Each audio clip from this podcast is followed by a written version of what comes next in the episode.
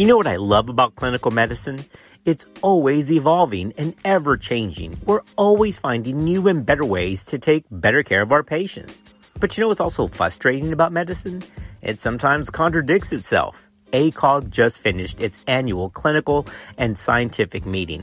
During that meeting, one of the presentations raised the issue that we're just not screening women for gestational diabetes early enough when they meet criteria. ACOG does recommend that we screen all pregnant women for gestational diabetes at 24 to 28 weeks. However, ACOG did update its guidance in 2017 to align with that of the American Diabetes Association, recommending early screening for women who are at high risk for gestational diabetes, specifically patients who are overweight or have additional risk factors. But does earlier diagnosis actually lead to better outcomes? Not according to a publication from the American Journal of OBGYN from May of 2020. So, what do we do with this? Do we screen patients early? If even if it doesn't change clinical outcome? Well, let's talk about this somewhat contradictory information in this session now.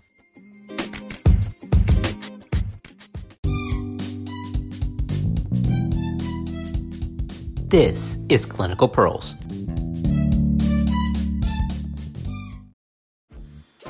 Dreaming of a better sleep? Tossing and turning is not your destiny. And Olly is here to help. Olly invites you to sink into sweet, sweet slumber to improve your mental and physical health and overall wellness. More than just melatonin, Olly's ingredients help you unwind your mind for a delightfully dreamy drift off.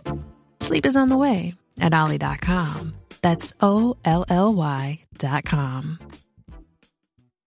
Well, let's start off this discussion by first reviewing the presentation by OBGYN Shoba Jagannathan, who's an OBGYN at Mount Sinai West and Morningside. This author stated that we're just not adhering to the 2017 ACOG recommendations to screen for gestational diabetes early on. As this author stated, quote, Earlier diagnosis will help patients to engage in behavior changes and potentially start hypoglycemic agents earlier. So the idea, of course, is that early screening could provide benefits to the mother and the unborn child. These researchers reviewed the charts of 314 women who gave birth at Mount Sinai West in January 2020. They reported that although one third of the women met ACOG's criteria for early GDM screening, only 12 actually received it nearly one fifth of the women who met the criteria for early GDM screening but were not screened were ultimately diagnosed with GDM further along in their pregnancy. So the researchers stated that this raises the question of whether obstetric providers are recognizing that the patients who met criteria for early screening actually qualify and should get the early screening protocol. However, the question remains Does identifying gestational diabetes early and, and then implementing care actually prevent adverse outcomes? After all, I mean, that's why we're doing it, right? To try to get better outcomes. I mean, this isn't just an academic or a medical experiment. Ideally, if we can find these women that have hyperglycemia earlier on in pregnancy, then of course you would think that we get better outcomes. But hold on, because that's not actually what the first RCT to actually look at this actually found. In May of 2020, in the American Journal of OBGYN, the Gray Journal, they published the first completed U.S. trial that actually compared early versus routine screening for gestational diabetes in an RCT and then actually looked at any difference in adverse events. Well, the results were kind of disappointing. So let me beat it to the punch. There was no real difference in outcome. But let's dive into the study a little bit more in detail because this is actually an article that also presents in the American Board of OBGYN's Maintenance of Certification list. Look, before we dive into the results, let's put this thing into perspective. I mean, early screening just does make sense. Early screening and diagnosis of gestational diabetes would allow for earlier treatment by as many as 14 weeks and potentially would decrease fetal exposure to hypoglycemia during critical periods of fetal growth and development. As treatment of gestational diabetes diagnosed at 24 to 28 weeks may lead to decreased C-section, macrosomia, and reduced shoulder dystocia and even preeclampsia, earlier treatment then should hopefully further decrease these risks. However, the recommendations for early screening are actually based largely on expert opinion, and they're not widely adopted. Most do in fact screen at 24 to 28 weeks. Now, in contrast to ACOG that does recommend early screening, the U.S. Preventative Service Task Force determined that there was insufficient evidence to recommend early screening. So, because there was no real RCT evidence, these authors chose to pursue a pragmatic randomized controlled trial to test the hypothesis whether early screening, which was performed between 14 and 20 weeks, would improve selected perinatal outcomes compared to routine screening at 24 to 28 weeks.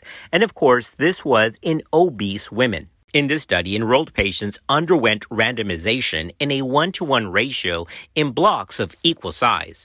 Women with major medical illnesses, known fetal anomalies, and chronic steroid use were excluded because they were at increased risk for the primary outcome for reasons unrelated to gestational diabetes all screening, regardless of gestational age or group assignment, was performed using the two step method. Women underwent a non fasting one hour 50 gram glucose tolerance test, and if results were greater than 135, including a one hour result greater than 200, then patients were asked to undergo a fasting three hour 100 gram tolerance test. Now, this tolerance test was done in accordance to the Carpenter-Coustan criteria. Remember that Carpenter-Coustan uses a fasting blood glucose of 95, a 1 hour of 180, 2 hour of 155, and a 3 hour of 140 as the cutoffs for abnormal in women randomized to early screening if they were negative for gestational diabetes prior to 20 weeks, of course, they repeated the same gestational diabetes screening at 24 to 28 weeks, starting with another non-fasting one hour 50 gram glucose tolerance test. Now, during the time of the study, ACOG had indicated that insulin and oral medications were equivalent in efficacy, and either agent could be considered as first line. So providers were given discretion as the first line agent based on patient preference, insurance, and glycemic control in the previous week allowing practitioners and patients to determine the most appropriate first line medication actually mimics real world practices. Now, perinatal outcomes were abstracted from the medical records at delivery and through the six weeks postpartum. Now, if patients did not deliver at the participating hospitals, then medical records were obtained from the delivering hospital or the delivering physician. The adverse events that were looked at included the following macrosomia, primary C-section, pregnancy-induced hypertension, and even shoulder dystocia, neonatal hypoglycemia, and of course, neonatal hyperbilirubinemia macrosomia was defined as an absolute birth weight greater than 4,000 grams, and pregnancy induced hypertension was defined according to ACOG criteria of greater than or equal to blood pressures of 140 over 90, and the typical PIH slash preeclampsia criteria were adhered to. Now, the study was powered using 80% power calculation, so a sample size of 58 women with gestational diabetes per group was necessary to be statistically significant in results.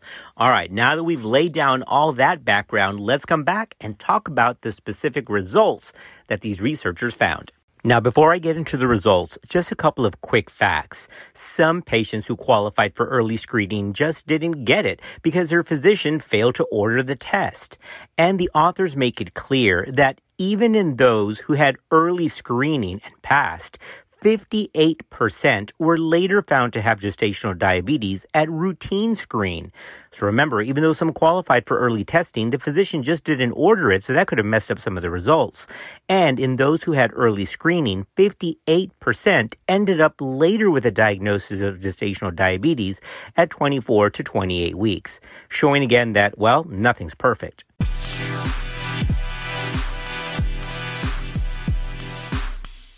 Okay, here's the bummer. the composite primary outcomes occurred in 56.9% of patients who were screened early and 50.8% of patients who had routine screening. What does that mean? It means it wasn't statistically significant individual components of the composite outcome were also not significantly different between groups.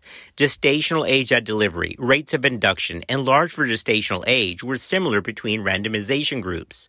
Women in the early screening group were more likely to be placed on insulin, however, than those in the routine screening group. So, in this randomized controlled trial, the authors found that screening obese women for gestational diabetes between 14 and 20 weeks was not associated with a decrease in the composite adverse perinatal outcomes of primary cesarean section, macrosomia, pregnancy induced hypertension, shoulder dystocia, hyperbilirubinemia, or neonatal hypoglycemia. I mean, what a disappointment. Now remember, this is the first completed US based trial to compare early versus routine screening for gestational diabetes in a randomized fashion. However, prior retrospective studies have also suggested that early screening in high risk populations may not be beneficial.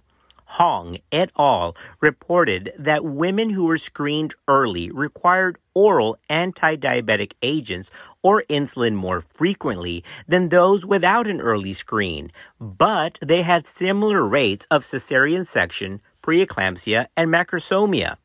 Other studies have found similar results. Two intervention trials of early treatment for GDM in an already screened population also suggests that early treatment is just not beneficial.